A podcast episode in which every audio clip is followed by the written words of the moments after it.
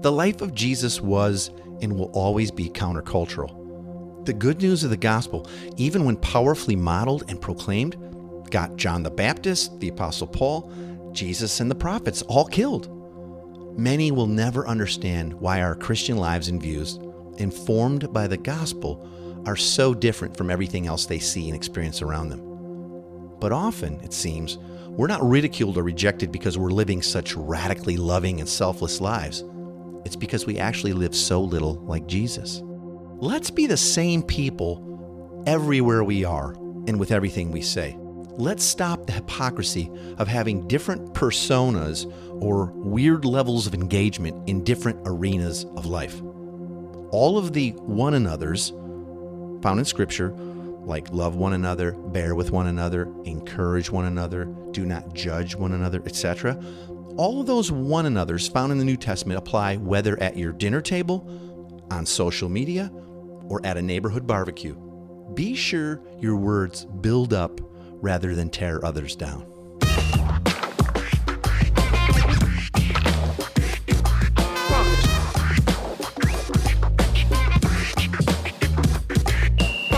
Welcome to the Everyday Disciple podcast, where you'll learn how to live with greater intentionality and an integrated faith that naturally fits into every area of life. In other words, discipleship as a lifestyle. This is the stuff your parents, pastors, and seminary professors probably forgot to tell you. And now, here's your host, Caesar Kalinowski. All right, good to be back. And you know what else is good? Summer is back here for us. Yeah, we got a cold week or so for a while there. And I thought, well, that was it. It went from heat warnings to like super fall. And now we're back to summer. And when the weather is nice in the Pacific Northwest, it's the nicest place I've ever been anywhere. It really is.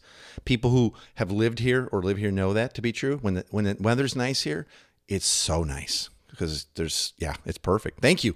Anyway, loving it. Looking forward to though probably going to be getting colder here soon, and true fall is probably going to set in. Hey, let me uh, read a few reviews that came in a while back. I think I may have missed. I love it when you leave reviews. These both came in through Apple. However, you can leave reviews on whatever system you listen to podcasts in if they support that. Here's one from B. Harsey that says, Experiencing life to the fullest. Five stars. Thank you. He says, if you're on the journey of living life to the fullest, this podcast addresses practical issues that if you'll implement in your community, home, family, and heart, you'll be transformed. A few little changes in perspective, the way you see things over time, will make an incredible difference. Learn to walk by faith, not by religion, and experience the life that we get to live with God. Love that. So good. And here's another five star that came in from W. Reichert. Let it be. He says, My wife and I have been truly li- trying to live a kingdom lifestyle, and although we are having a very tough time finding others willing to join us, you're not alone in that. This podcast gives us hope and encouragement to keep searching for other people of peace. Thanks for this teaching and its importance week after week. You are so welcome. Thanks for leaving the reviews and the stars. That helps other people who are looking for podcasts understand what this is about and encourages them as well. I hope that you have subscribed to whatever system you're on. Subscribe so you don't miss an episode. They come out new every Monday. And I can send you to a little page that gives you all kinds of places you can hear podcasts. In case you're maybe listening on the website or whatever, you can go to everydaydisciple.com forward slash subscribe, and you'll see all the various platforms that are out there. Well, there's a million, but you'll see the biggest ones, probably the ones you'd be most interested in. Before I dive into our topic today, I do want to again extend an invitation to hop on a Zoom call, just us, get to know each other a little bit, and tell you a little bit more about the coaching that we offer. We're coming up to a time of the year where we're going to have a new cohort starting. And if you'd be interested in learning a full framework for discipleship, missional living, helping others do the same, growing in your gospel fluency, I'd love to get on a call with you and tell you a little bit more about it and see if that's a good fit for you. You can get a little bit more information and fill out a little small little form to let me know that you'd like to set up a call. And you can go to everydaydisciple.com forward slash coaching to find out all the stuff about it. All right. Recently, I read an article by Carey Nieuwhof, and he's a pastor, writes a lot of great stuff that kind of tweaks my head at times, very articulate. And I was moved by it. And I wanted to use his thoughts and outline as a springboard to talk about some of these same things. Five dumb things that Christians we all need to stop doing because they really affect our witness, our discipleship. And I want to also talk about a little bit of the gospel behind all of it, the thing behind the thing with each of these issues. So here we go. Thanks again to Carey Nieuwhof for these some of these ideas. I'm even going to quote him in spots. Here's the first one of all the five dumb things we need to stop doing. Stop being so absurd online. Too many Christians come across online as either haters, cynical, or just too darn syrupy. You know, they're haters. They're the angry ranters. There's trolls. There's the theology police out there that have to try to correct everybody in everything. They're arguing with anyone who doesn't agree with them or you don't agree with what that person said. Yeah, don't come off like a hater. That, why are you doing that? Stop. Let's stop that. Or cynical. Yeah, I know everybody's disappointed with everything all the time. No one gets it as right as you do. oh, ick. Or the syrupy Christians online. It's everything's so sweet. It's like you live inside a Christian Hallmark card or precious moments display. Yeah, ugh. No one needs more of that. Well, why do so many Christians think that their social media feeds are a place to show the world their unfiltered weirdness and strong opinions? Why is that? I bet it gives others online the impression that if they're going to follow Jesus, they're going to need to become socially awkward too. Yeah, Ugh, it's not helping. Here's the thing if you think, well, people would just walk out of the room if I said that or brought things up like this in real life, well, then maybe you shouldn't say it. I think that so many people get online and they get brave and they kind of hide behind that and maybe even have false profiles. If you do that, delete that now. That's just lying. That's just being weird if you're angry or cynical or all you do is complain online and you think, well, I wouldn't want to be friends with someone like that in real life, then that's a clue that maybe you shouldn't say it or be like that. Well, what do you think? But I, I know some of you are thinking, yeah, but Jesus got mad. There is such a thing as righteous indignation. We got to stand up for some stuff. Okay, sure, Jesus did get angry at times. But what did Jesus get upset about? Look, he, he got uh, upset about hardness of heart. You can look in Mark 3. Uh, selfish ambition in people, Mark 8. Spiritual arrogance among his own disciples, Luke 9. Self centeredness, Matthew 23. Here's a biggie. This really upset Jesus was hypocrisy and fake religiosity. Mm-hmm. That's from Luke 11. See, try as you might, you won't find any passage where Jesus got mad at sinners for being sinners. You will, however, find him getting angry with so called righteous or religious. And by the way, you won't find Jesus spouting off about Rome or the emperor. He simply reminded his followers that his kingdom is not of this world. Which leads us to number two stop arguing about politics, either online or in general. Part of the general creepiness with a lot of Christians is political just think about this. God is not a Republican or a Democrat. He's not a conservative or a liberal.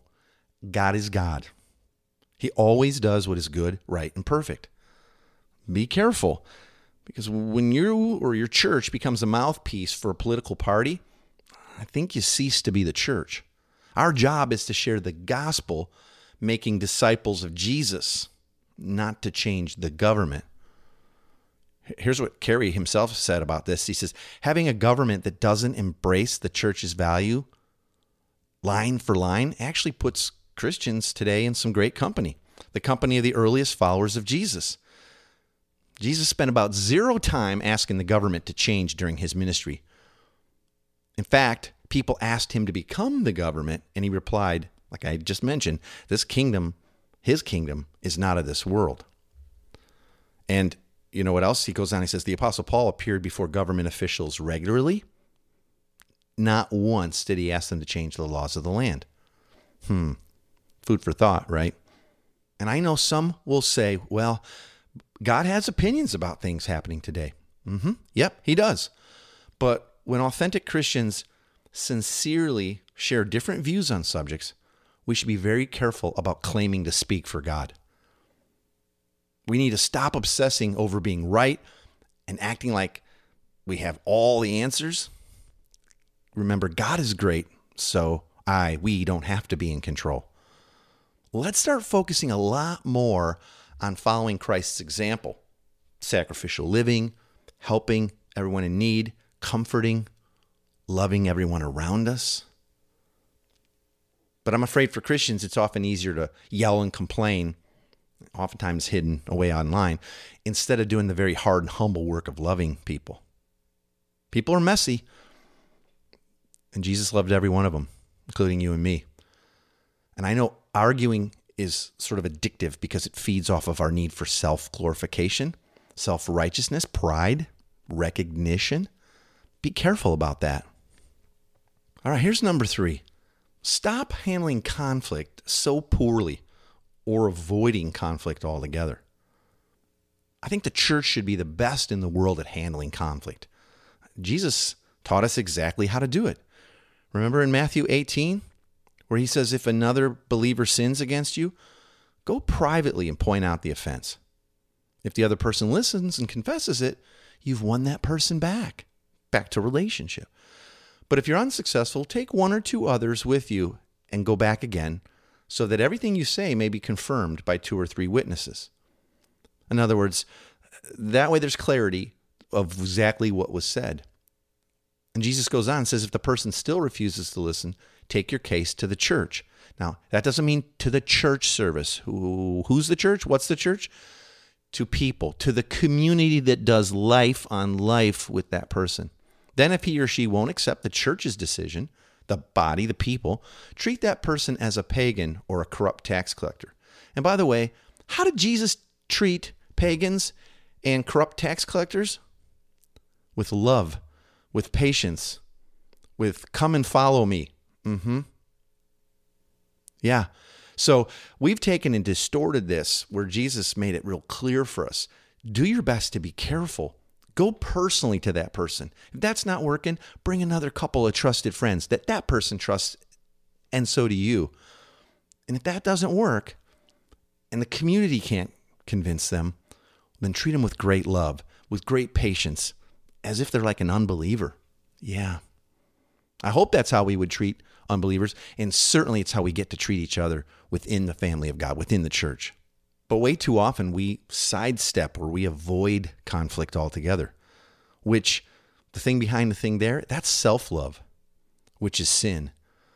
We won't speak the truth face to face with someone because, well, it's awkward for me and I don't like conflict. Or what if they're not happy with me? And see, my highest value is that I need to be loved and liked by everyone. So I won't go to them, like Jesus suggests, and say, hey, I think you sinned against me here. And this is how it hurt. So sometimes we just avoid it. Like, again, that's self love. Or we won't talk to that person, we just gossip. We talk about other people rather than to people, which is also sinful and selfishness. Yeah. Or sometimes we'll run over people claiming to know the truth.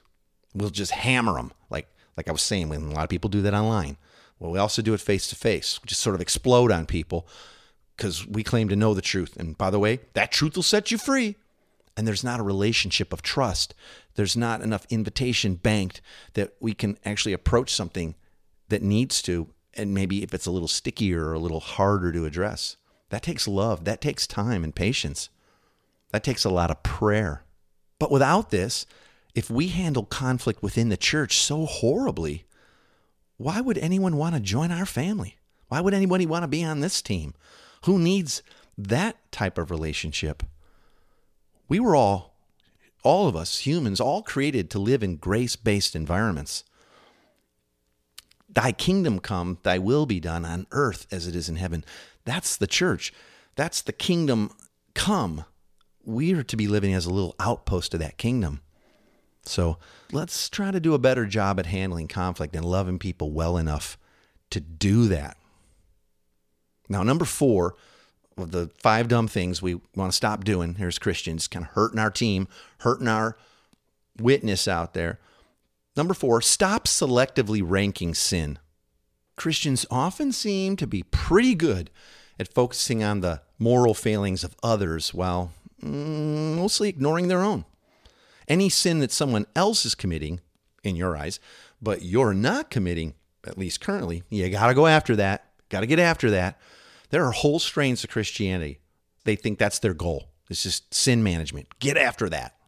And everybody else, primarily. And while we're at it, we usually have a lot more grace for our own sins than we do with those people that we're going after their sin. Gotta gotta get after it. And oh, and this bugs me too. Often we act like the worst sin someone can commit is a sexual sin.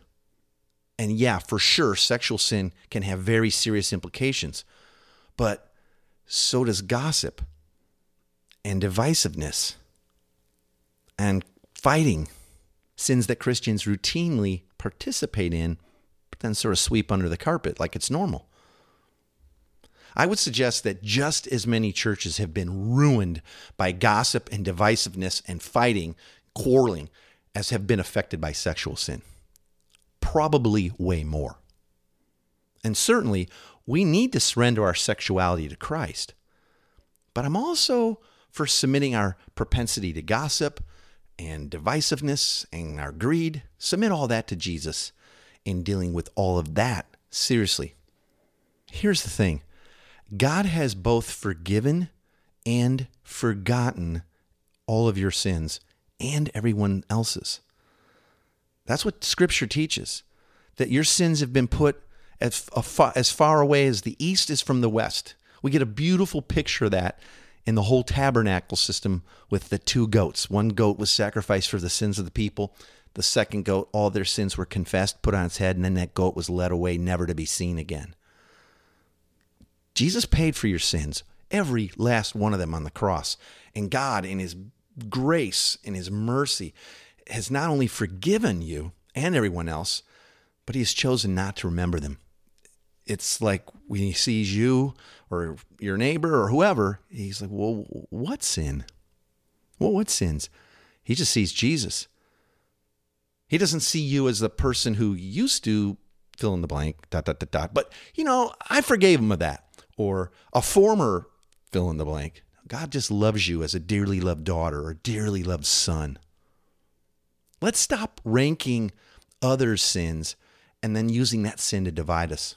We all need Jesus exactly to the same degree, which is fully. And that leads us to this next and last one that I'll talk about today.